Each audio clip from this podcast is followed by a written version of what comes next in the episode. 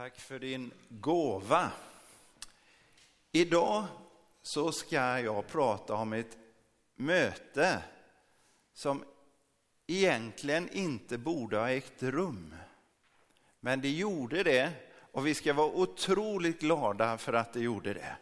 Och det är från Johannes 4 och det är en, eh, rätt lång text men vi ska ta den bit för bit. Och det handlar om när Jesus möter en samarisk kvinna. Och det är så att, att Jesus är på väg eh, till Galileen och vi läser från eh, vers 4. Jag hoppas det kommer upp på storbild här. Jesus måste ta vägen genom Samarien och kom där till en stad som hette Sykar inte långt från den mark som Jakob gav sin son Josef. Där fanns Jakobs källa och Jesus som var trött efter vandringen satte sig ner vid källan. Det var mitt på dagen. En samarisk kvinna kom för att hämta vatten och Jesus sa till henne, ge mig något att dricka. Lärjungarna hade nämligen gått bort till staden för att köpa mat. Samariskan sa, hur kan du som är jude be mig om vatten? Jag är ju en samarisk kvinna. Judarna vill inte ha något med samarierna att göra. Alltså, det är väldigt märkligt. Det är kontroversiellt att Jesus tilltalar den här kvinnan överhuvudtaget.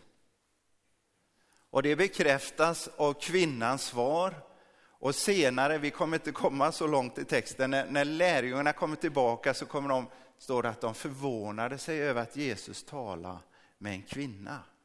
För enligt rabbinska föreskrifter så skulle en judisk man inte prata med en kvinna offentligt och i ensamhet som han inte var bekant med.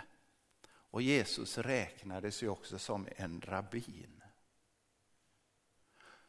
Och när Johannes dessutom säger att judarna inte vill ha något med samarierna att göra så är det sannerligen ingen överdrift.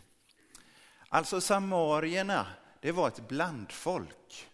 På 700-talet före Kristus då ockuperade ju assyrierna eh, Israel. Och man, eh, templet blev förstört och man förde bort de flesta israeliterna som bodde i det område som vi kallar då, som var, blev Samarien. Och i sin tur så tvångsförflyttar man fem hedniska folkslag eh, till Israel. Så det var kvar en, eh, en grupp av israeliter, alla fördes inte bort och sen kom det dit nya folkslag. Så det uppstod ett, folk, ett blandfolk mellan judar och hedna folk. Och det var de som sen då kom att kallas samarier. Så när templet så småningom i Jerusalem blev uppbyggt igen, då tilläts inte samarierna att delta där. För de hade beblandat sig med andra folk. Så istället så byggde samarierna ett eget tempel på berget Gerisim och det kommer vi höra om sen. Och så utvecklar man en egen eh, samaritisk inriktning som förkastade allt som hade med Jerusalem att göra. Och sen späddes hatet på dem emellan. Så 150 år innan Jesus kommer till staden Sykar så jämnade den judiske kungen templet på Gerise med marken och firade det genom att införa en ny helgdag. Drygt 20 år innan Jesus kommer dit så hade samarier strött ut döda ben i templet i Jerusalem under påskfirandet, den största högtiden. Och på så vis orena templet så att de judiska prästerna inte kunde tjäna där. Så på grund av detta så valde de flesta judarna att ta en omväg runt Samarien för att det var en sån konflikt. Så med andra ord, Jesus borde inte ha tagit vägen genom Samarien överhuvudtaget. Och om han väl gjorde det så borde han inte ha talat med kvinnan. Och kvinnan borde inte ha varit där heller. För brunnen det var kvinnornas sociala mötesplats. Man hämtade vatten på morgonen eller på kvällen för att eh, då var det ju inte så varmt. Och man möttes där, man gick tillsammans och man möttes där och, och, och man samtalade om vilken den rätta ordningen på tacos är och så vidare. Eh.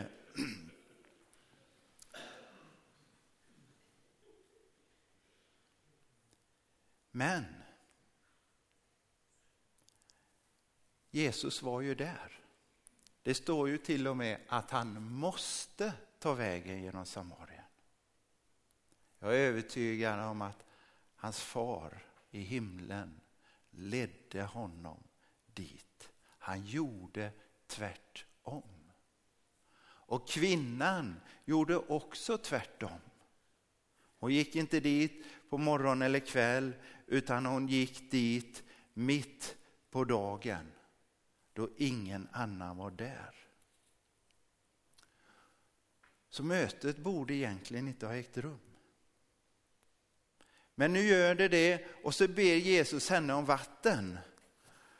Och vi tänker, ja detta är ju fantastiskt, vad positivt. Alltså Jesus han, han går över de här gränserna mellan jude och samarier, mellan, eh, han talar med en kvinna enskilt och så predikar jag glatt, ja ni vet Jesus, Guds son, han bryr sig om alla människor.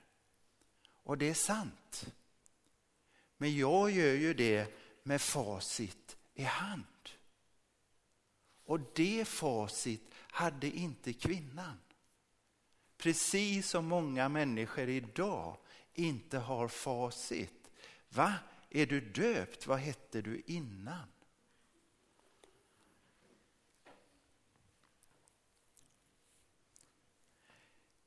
För kvinnan kunde ju inte veta vem Jesus var.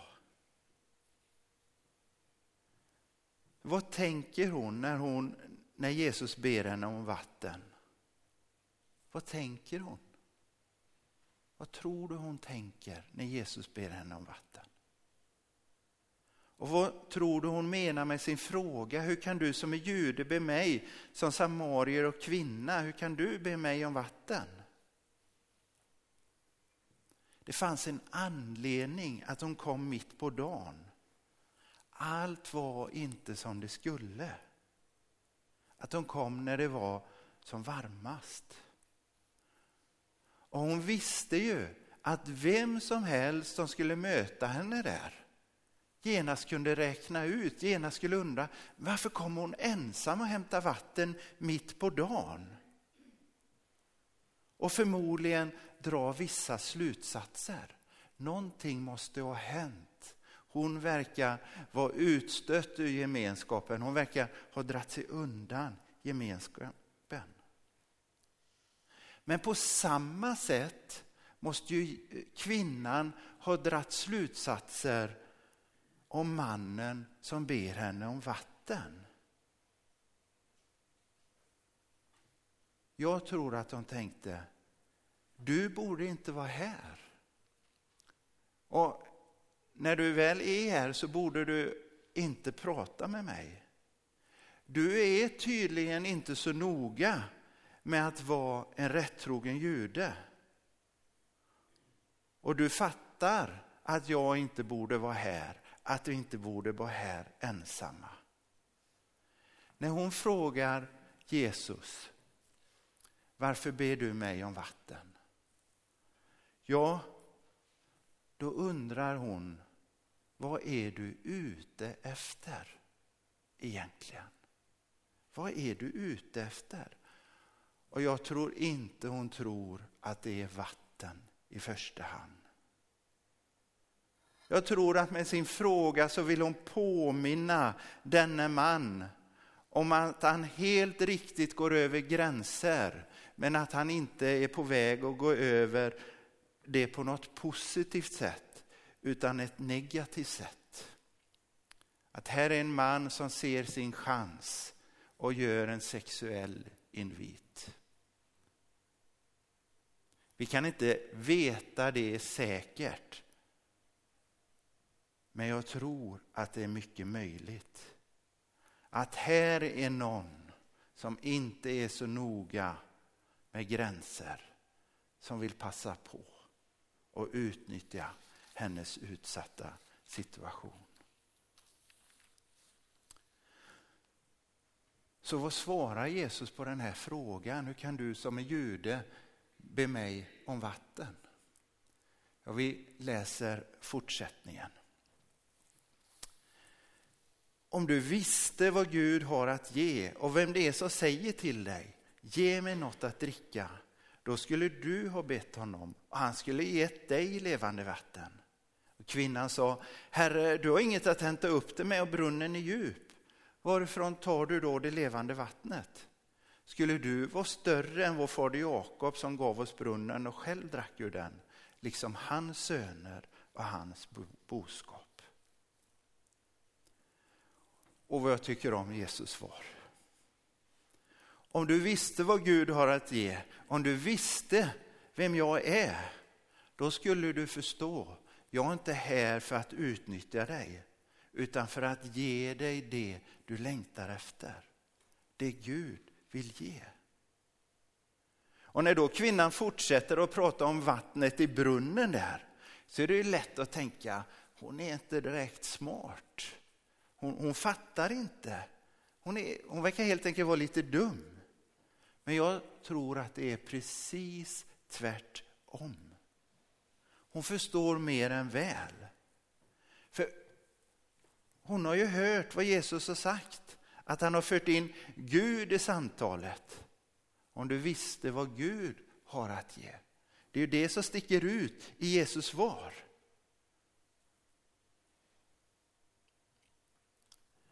Och det är ju Jesus som har bett om vanligt vatten ur brunnen. Varför skulle hon uppfatta Jesus svar som att han skulle ta vatten ur brunnen istället? Nej, hon förstår att Jesus inte talar om vanligt vatten. Men vi människor öppnar oss inte hur som helst. Och det är helt rätt och riktigt.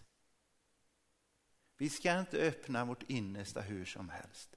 För det är så värdefullt. Det är så viktigt. Så om vi ska öppna oss så vill vi veta att den vi öppnar oss för är förtroende värd. Så kvinnan hon talar kodspråk. Hon lägger ut trevare. Och det har vi väl alla gjort när vi vill börja prata om det som verkligen är viktigt. Vi börjar lite försiktigt i en ända och så går vi vidare. Okej, säger kvinnan, du säger att du vill mig väl, att Gud vill något med mitt liv, men kan jag lita på dig? Jag har blivit utnyttjad förut. Vad har du för täckning vad du säger? Varifrån hämtar du det? Varför skulle jag byta ut vår fader Jakob som levde nära Gud mot dig som jag inte vet någonting om? Alltså det är fullt rättmätiga frågor. När det gäller vårt inre liv ska vi vara vaksamma. Och någon har sagt att problemet är inte att människor har svårt att tro, utan att de tror på lite vad som helst. Man, man kan vara beredd att tro på lite vad som helst. Gör inte det. Och det är helt okej okay att fråga, är kristen tro verkligen något att ha? För det här gäller ju livet. Det gäller vad man har för grund. är den här kyrkan värd mitt förtroende? Eller är det bara en fasad? Vad finns bakom fasaden hos oss? Det vill jag veta om jag kommer någonstans. För fasader är det lätt att måla upp. Men jag vill veta vad som är på insidan. Och det är vad den här kvinnan vill veta.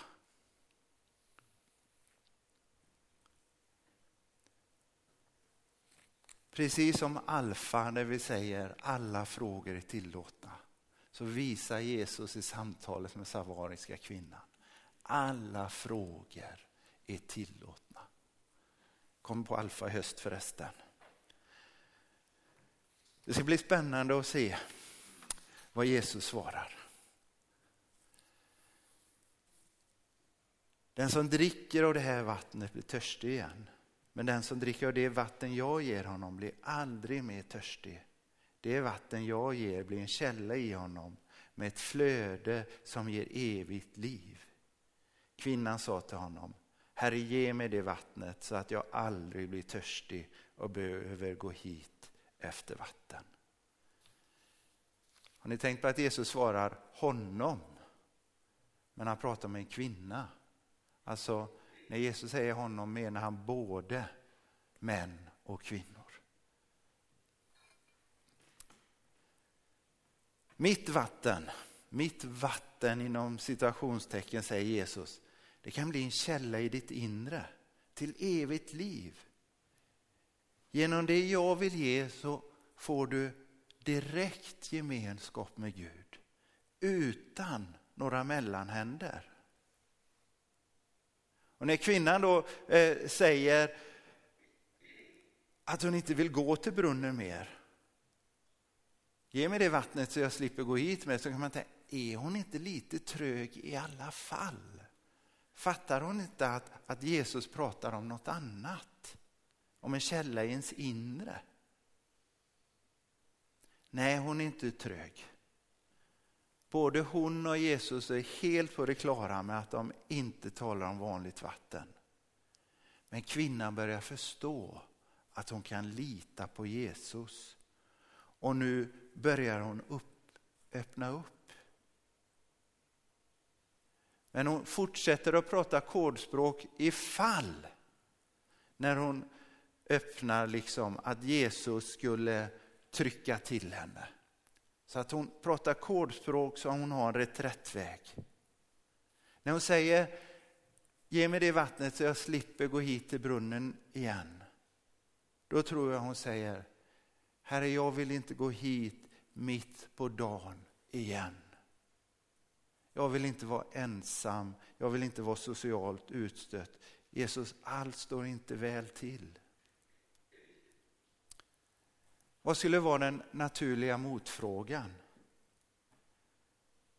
Varför vill du inte gå till brunnen? Vad är det som har hänt?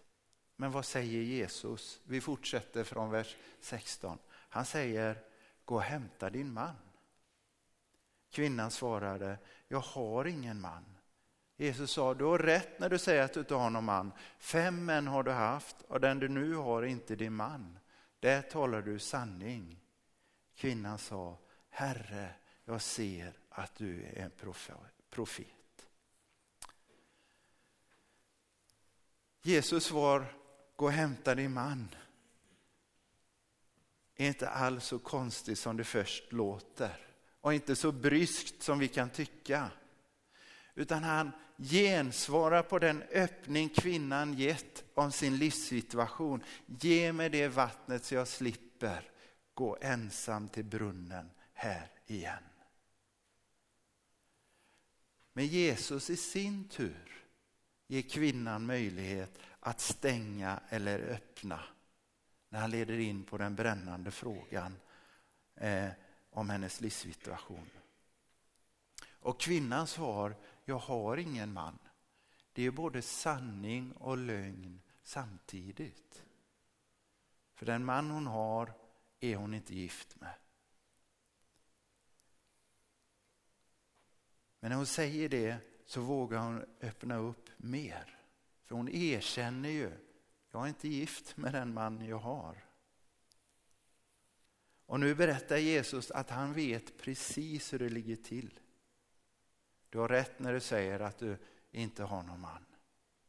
Men han, han tar fasta på det som är sant, inte på det som är lögn.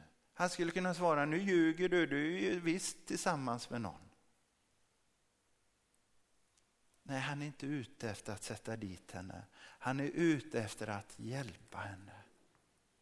Jag tror det måste varit helt fantastiskt för kvinnan att höra det. Alltså du visste det här hela tiden. Herre, jag ser att du är en profet.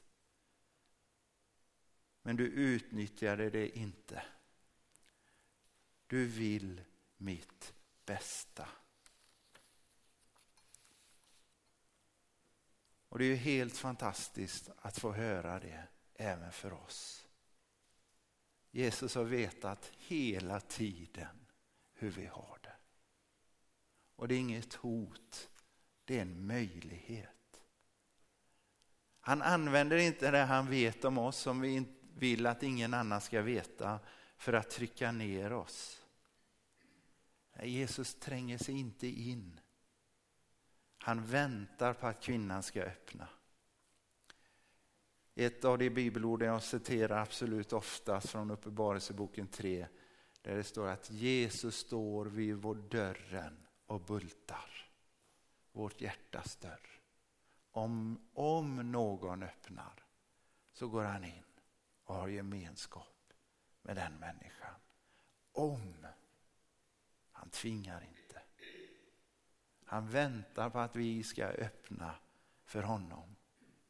Och ingen annan kan göra det för oss. Ingen annan. Inte våra, inte våra föräldrar. Vi kan visa på det.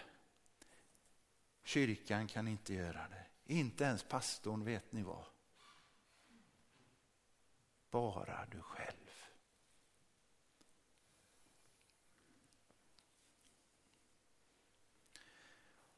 Och nu, nu så behöver de inte tala kodspråk eller bilder längre om, om det inre. Så nu talar de klarspråk och det är kvinnan som börjar. Nu, nu är det sista texten. Hon säger, våra fäder har tillbett Gud på det här berget, alltså det här Gerizim. Men ni säger att platsen där man ska tillbe honom finns i Jerusalem. Jesus sa, Tro mig kvinna, den tid kommer då det varken är på det här berget eller i Jerusalem som ni ska tillbe Fadern. Ni tillber det som ni inte känner till. Vi tillber det vi känner till eftersom frälsningen kommer från judarna. Men den tid kommer, ja den är redan här, då alla sanna gudstillbedjare ska tillbe Fadern i ande och sanning. Till så vill Fadern att man ska tillbe honom. Gud är ande och det som tillber honom måste tillbe ande och sanning. Kvinnan sa, jag vet att Messias kommer, alltså den smorde. Och när han kommer ska han låta oss veta allt. Jesus sa till henne, det är jag, den som talar till dig. Nu vet hon att hon kan ta upp det som ligger djupast på hennes hjärta. Kan jag få en relation med Gud? Och hur kan jag få en sån personlig relation? Och Jesus säger, dels behöver du få kunskap om vem Gud är. Det är svårt att tillbe det man inte känner till. Men framför allt behöver du den här källan som jag talade om förut. Källan i det, ditt inre. Det behövs inga berg, det behövs inga Jerusalem. Det som behövs det är att du vill.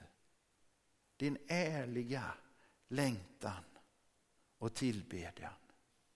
I ande och sanning. Alltså att du kommer med dig själv så som du är. Där du är.